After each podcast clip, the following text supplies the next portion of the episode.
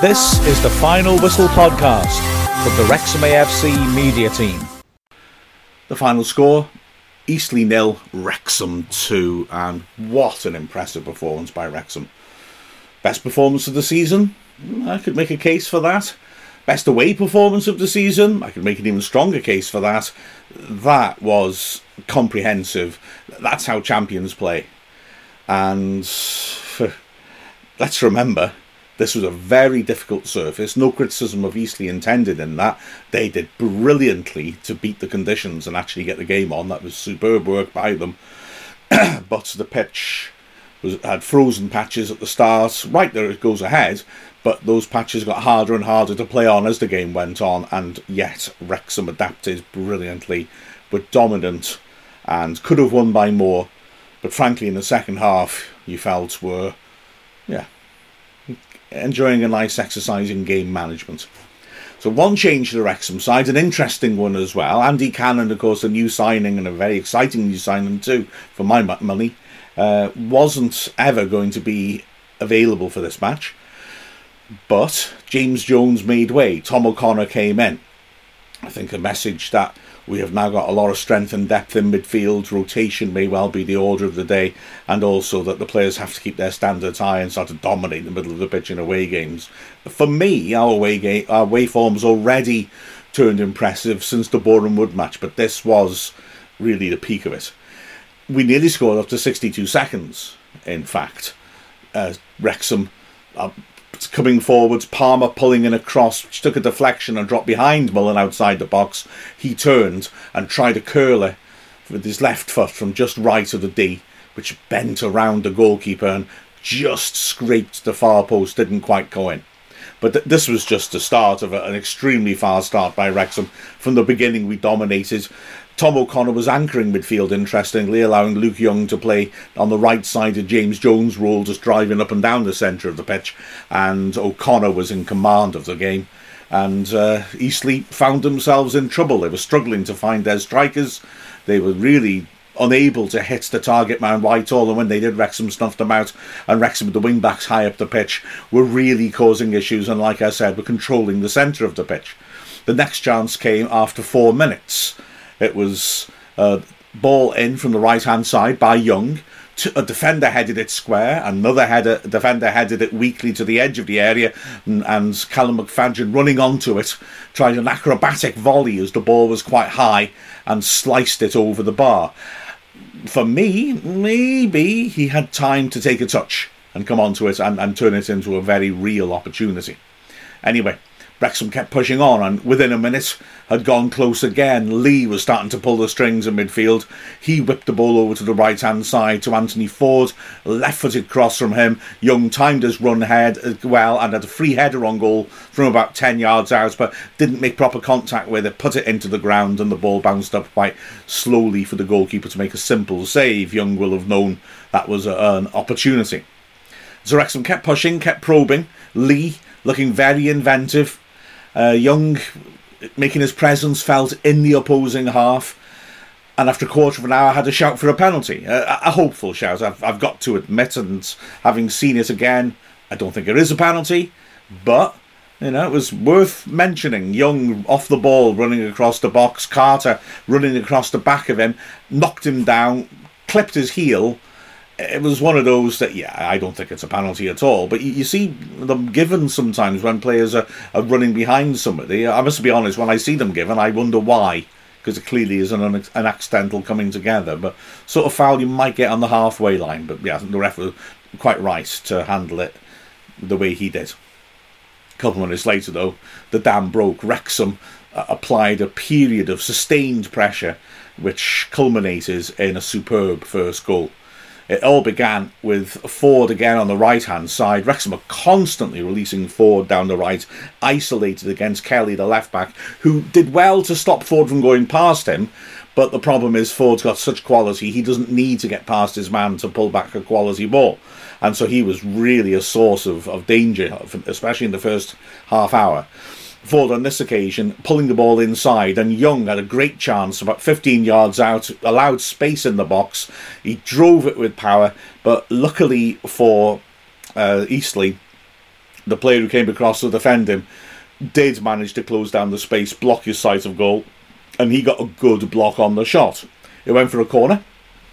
Young whipped that corner into the six yard box where it flew dangerously across the face of goal. Nobody could quite make contact with it, and it was flicked on again in the end by Whitehall for a throw in, and Wrexham scored from that throw. Tozer taking it short to Lee and working a nice little combination. The ball fed inside to Young again in a shooting position. It looked like he'd pulled the trigger. He did brilliantly well. He was deceiving the defence. He set himself. The defenders all started to brace themselves to make a block, and he played a beautiful defence splitting pass across the penalty area to Tozer, who had come in from the flank after taking the throw in, and he met it with a brilliant, powerful side footed, right footed hit from the left side of the box. Which whistled over McConnell, hit the bottom of the bar on the way in. A fabulous strike. One of those that you look at straight over the keeper's head and think, could he have done better? And you quickly realise, no, because Tozer hit it so truly, you'd have to make a phenomenal save to deny him. Paul McConnell would have another worldie past him before the half was out. Eastleigh tried to respond, and to be fair to them, did make a couple of opportunities. The best chance for them in the whole match came six minutes after Wrexham had scored. McFadzean losing the ball with a sloppy pass down the line. The ball was recirculated to Hill, who in the first half was certainly Eastleigh's old threatening player. He pulled in a quick ball, and McQuillan running onto it about 15 yards out, found himself in a little bit of space, hit the ball firmly, but the ball struck the bar before Howard could respond and went over couple of minutes later, another half chance as Hill cut inside from the left, but he pulled his shot and it was an easy save for Howard, all down from his right as the shot came in quite gently from 20 yards out. And then normal service was resumed as Wrexham again pushed on. Forde once more prominent, pulling it inside. Young from the edge of the box trying to rip a shot in. Again, the defender got quite close to him and didn't give him a proper sight of goal, and his shot hit the side netting about a foot less on it, and he put it into the bottom corner and then Wrexham finished a half strongly. And a little fright, although it wouldn't have counted when the ball was knocked over the top for Hill to run on to Ford. The last defender made a bit of a mess of his interception, and Hill looked like he was going to beat Howard too, as Howard did quick off his line to get there. The flag went up actually, so Hill wouldn't have uh, scored, uh, wouldn't have scored a goal even if he had got it into the net. It wouldn't have counted. But Howard launched it straight up the pitch. Palmer flicked it on, and Mullin running between the two centre backs just couldn't quite reach it as he ran into the box, so we'd have had a glorious opportunity. A couple of minutes after that, um, really, Eastleigh should have been reduced to 10 men, and I guess I reluctantly have got to come on to uh, Eastleigh's behaviour. I did make a little bit of a rant at the start of the commentary yesterday saying that Eastleigh's in recent years have become a very cynical team who clearly make a policy of mobbing the referee and, and complaining about absolutely everything, whether there's any justification in it or not. And I noticed that last week in their brief highlights of the game, they did it twice. Um, both times, to be fair, I think with justification, but nonetheless, it's it's a bit ugly. They had been jumping into tackles and accumulating yellow cards. I suggested before the match they're the sort of side you need a strong ref uh, against and we got one. Mulhall, the referee, was excellent, I thought. Except he, he could have shown a red card three minutes before the break. McFadzean had the ball, played it down the line. McQuillan jumped in. It was late. It was over the top of the ball, studs up, and it was it was powerful. And he hit McFadzean on the ankle. Thankfully, he didn't do any lasting damage. McFadzean was able to continue, but it was a shocking challenge. He got booked for it. He was lucky to get booked for it, in all honesty. Wrexham, though, had a chance to punish Eastleigh further and took the decisive grip of the game uh, in terms of the scoreline in terms of decisive grip of the games in terms of the pattern of play started in the first minute. In the second minute of added time, Wrexham again with a, a wonderful, wonderful goal. Uh, the ball fed into Tozer, kept a well, bang bang, corner came in. Tozer kept the ball alive. Eastleigh was sloppy and not getting it away quickly, and Tozer did well to fight for it. The ball was recirculated again by Wrexham outside the box, and ultimately Lee clipped a nice ball into the edge of the area where Hayden was, and huge credit to Hayden. Back to goal. He was a full on Ollie Palmer. This was beautiful first touch because the ball was coming a bit awkwardly to him held it up, holding his man off, and then rolled it square for Lee. And Lee slightly adjusted himself. The pass wasn't quite in his path, and then hit the most glorious strike with the inside of his right foot, which it dipped amazingly over the keeper. It was a wonderful finish. I mean, if I can try and describe it, imagine he's looking to curl it into the top right corner. He hits it with that sort of contact, but tilted slightly on its axis, so sort of curves around and over the keeper, and instead of coming back in, it's dipping and drops over the bar. Again, McConnell with the shot pretty much straight over his head, and you sort of often think, can the keeper do better? But when you look at it, no, because when the ball goes over his head, it's too high, it's out of his reach, and it dipped alarmingly and dropped into the net. Absolutely wonderful skill by Lee, and Wrexham had deserved breathing space by the break and started the second half straight away, putting pressure on. Immediately, Wrexham played the ball forwards from the kick-off. Palmer knocks it down, and Mullin is fouled on the edge of the area. Tom O'Connor stacks up to take the free kick, curls it around the left side of the wall, and brings it back just not quite enough, and it hits the side netting. Again, if that free kick was about a foot further out, he'd have scored an exquisite free kick. And Wrexham continued to have their foot on, on Eastleigh's throat. Eastleigh made a number of substitutions as half went on, and they didn't have any impact on the game. Uh, Wrexham had them comfortably at arm's length, and frankly, in the second half, uh, Wrexham's intensity went down a bit as they just controlled the game. But Eastleigh had absolutely no threat in the Wrexham box. Wrexham dominant and magnificently so. Mullin picking the ball up again from a Palmer flick, squared it to Lee he carried it forwards and then drove a shot from the edge area, which he slightly pulled and it just scraped past the left post. McFadzean had made an excellent run down the left, and maybe Lee should have just rolled him in.